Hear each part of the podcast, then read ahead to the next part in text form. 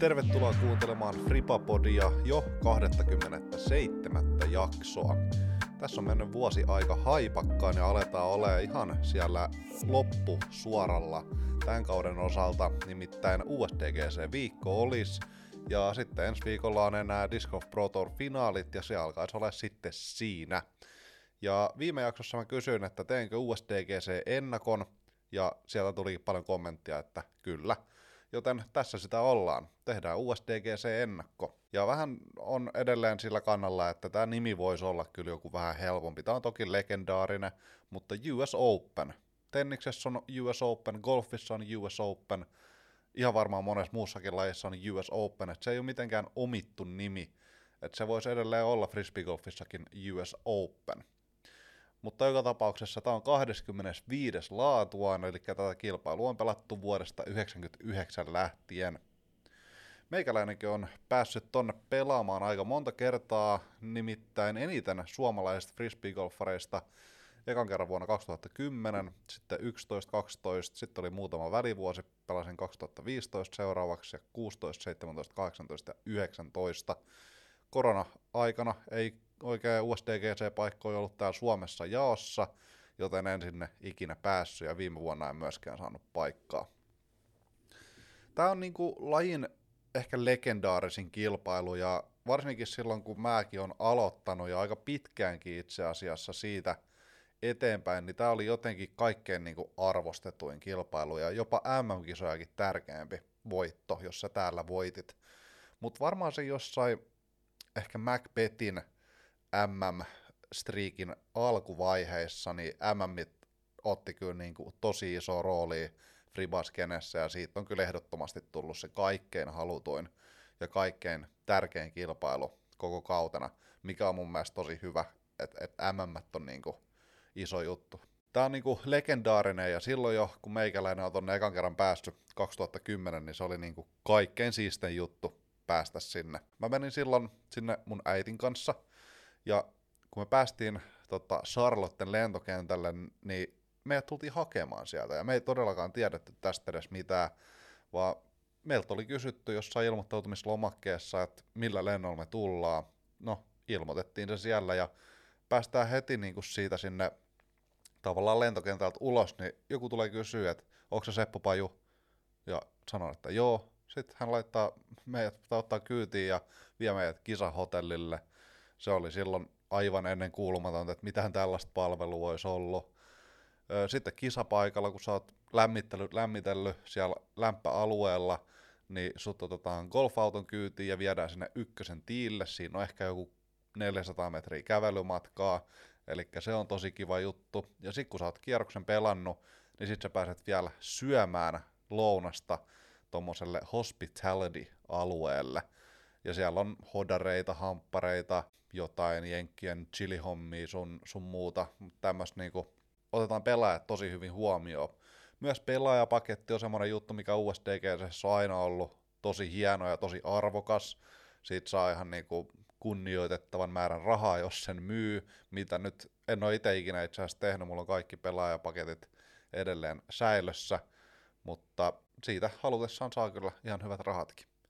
Pelaajakokous on ollut aina tyylikäs ja siellä on tarjoltu ruokaa ja juomaa ja rata on tietenkin aina laitettu viimeisen päälle ja on huikea rata, joka herättää kyllä jonkun verran mielipiteitä, mutta itse on kyllä sitä mieltä, että tosi hyvä rata ja kaikin puolin legendaarinen ja mahtava kilpailu ja itsellä on kyllä niin kuin M M-kisojen lisäksi niin tähän kisaan kaikkein suurin mielenkiinto seuraamisen osalta.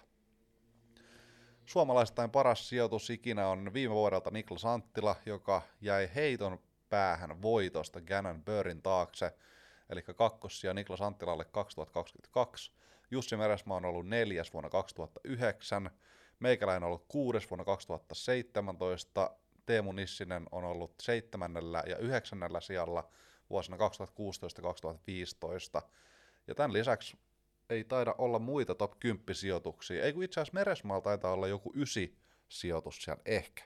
Mä en ole nyt ihan varma, mutta ihan hirveästi ei top kymmenen ole suomalaisia mahtunut.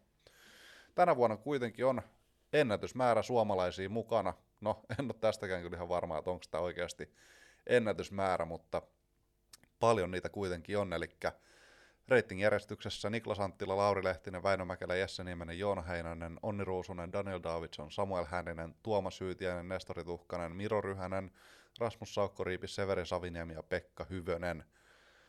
Naisten puolella siellä on Henna, Eveliina, Heidi ja Silva, ja naisten kisa on siis nimeltään Throw Pink, ja se ei ole niinku majori, mikä on jännä. U S D G C on majori, sitten ne on halunnut ottaa tähän kylkeen niin kuin naisten sarjan, kun siellä ei tosi pitkään aikaa ollut naisten sarjaa, niin sitten ne on halunnut kuitenkin ottaa siihen naisten sarjan, ja se on tämmöinen Throw Pink-kilpailu. Ja minkä takia se ei ole majori, niin johtuu varmaan siitä, että on erikseen U S B D G C, mikä oli tuossa pari viikkoa sitten, mistä tehtiinkin jaksoja, puhuttiin paljon. Mutta kaiken järjen mukaan nämä olisi kyllä mun mielestä samaan aikaan, että täytyy katsoa, jos ne tulevaisuudessa muuttaisi tätä jollain tapaa. Tuntuu vähän hassulta, että miksei se U S B D G C voisi olla U S D G C:n kanssa samaan aikaan, ja sitten se Throw Pink vaikka joskus ihan muulloin. Ilmeisesti ne haluaa kuitenkin, että on joku tollainen naisten kisa pelkästään. Mikäs siinä? Rata on vuosien varrella kokenut paljon muutoksia, ja se on siitä oikeastaan tunnettukin, että se testailee aina kaikki erilaisia juttuja. Siellä on ollut paljon erilaisia auttisääntöjä, siellä on ollut portteja, siellä on ollut tuplamandoja paljon, siellä on vaihdeltu eri korin paikkoja, siellä on erilaisia esteitä korin ympärille rakenneltu ja tämän tällaista. Et ne on niinku aina testaillut kaikkea, ja moni niistä on herättänyt todella paljon kysymyksiä, ja itsekään en ole kyllä todellakaan kaikista niistä tykännyt. Mutta yksi hyvä esimerkki tuosta testailusta on se, että olisiko ollut jotain kaksituhattaseitsemäntoista tai kahdeksantoista, ehkä kahdeksantoista, sinne tuli kaksi uutta väylää, joissa oli yhteensä seitsemän mandoa.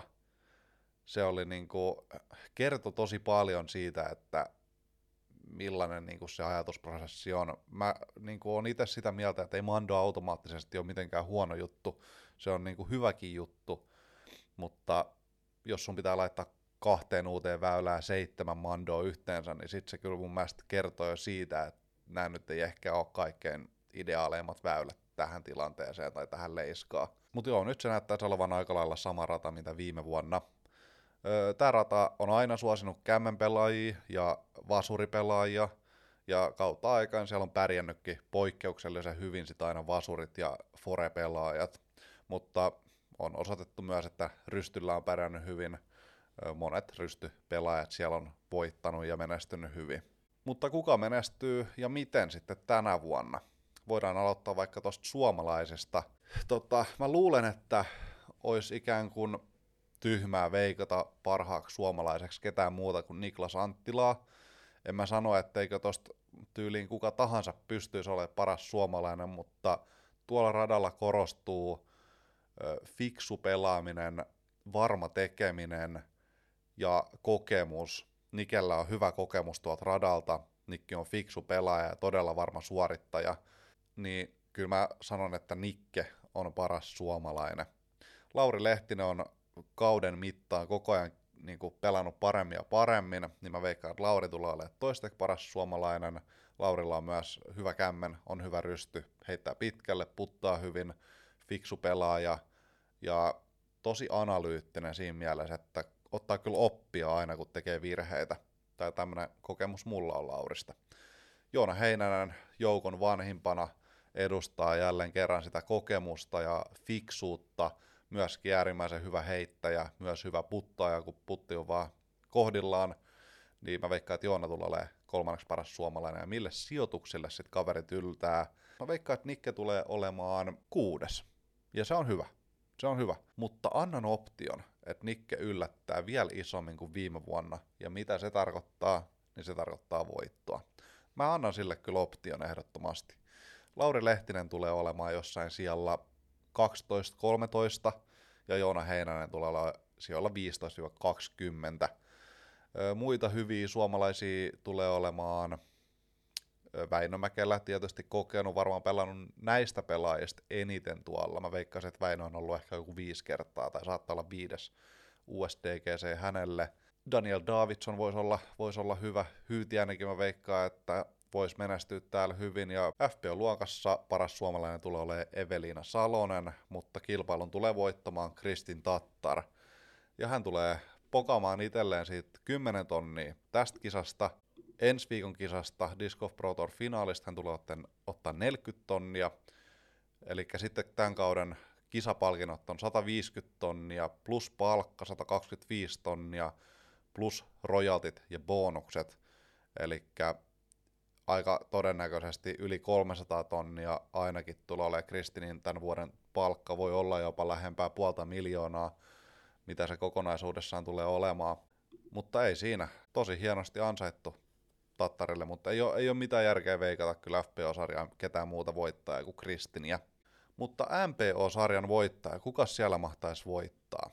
Hei, pakko muuten sanoa tuosta, kun näen täällä listalla Anthony Barelan, että mä veikkasin Anthony Barelaa tota, voittajaksi siellä Maple Hillissä, mikä on niinku uskomatonta, että just se kisa, missä mä niinku ekan kerran saan semmoisen fiiliksen, että se voisi nyt niinku voittaa, niin Anthony Barela oli koko kilpailun toisteksi viimeinen, siellä kuusikymmentäyhdeksän, ei kun, se, no joo, kuusikymmentäyhdeksän jaettu Jake Wolfin kanssa, ainoastaan yksi pelaaja hänen takanaan. Anthony Barela pelasi plus kaksikymmentä ja voittaja Maddie O pelasi silloin miinus kaksikymmentäkolme, eli hävisi neljäkymmentäkolme heittoa. Niin mä en nyt veikkaa ainakaan tällä kertaa Anthony Barelaa, mutta tällä kertaa sitten varmaan Anthony pelaa ihan äärettömän hyvän kisa. Mutta jos miettii pelityylillisesti, niin tämä sopii aika hyvin Isaac Robinsonille. Et Isaac on sellainen, että hän ei heitosta ihan hirveästi virheitä. Jos putti lähtee rullaamaan hyvin, niin se on sitten niinku ihan omaa luokkaansa. Toki hänellä ei ole sitä kämmentä, mutta täällä on voittanut esimerkiksi äh, James Conrad aikaisemmin, joka heittää pelkästään rystyä, niin en mä sano, että se on mikään este sille pärjäämiselle. Mutta mä toivoisin, että Ricky Wysocki voisi vois tota ottaa, koska hänen edellinen majori on vuodelta kaksituhattaseitsemäntoista. Siitä alkaa nyt niinku ole aikaa. Eli olisiko tämä semmoinen Rikin ja Isaacin välinen battle tällä kertaa? Mutta kyllä mä liputan Prodigy-lippuun sen verran, että mä veikkaan Isaac Robinsonin voittajaksi. Ricky Wysocki on siellä kaksi ja Calvin Hainburg siellä kolme. Hainburg on voittokamppailussa, mutta sulaa jälleen kerran. Ja löytyy sieltä kolme, mikä on Calvinille erittäin tuttu paikka. Haluan antaa tässä vaiheessa shoutoutit mun YouTube-kanavalle. Siellä on nykyään ollut aika aktiivista meininkiä, mä oon tehnyt monta viikkoa videoita ja aion jatkaa myös viikoittaisten videoiden tekemistä, joten menkääs sinne, mikäli haluatte Friba-materiaalia katsoa. Shoutout myös prodigy disc piste e u, sieltä löytyy kiekotarvikkeet, menkää yytsimään myös sieltä, mitä kaikkea herkkuu sieltä löytyy. Alhaalta löytyy kysely, käykää vastaamassa sinne. Kiitos kun kuuntelitte ja me kuullaan taas. Moi!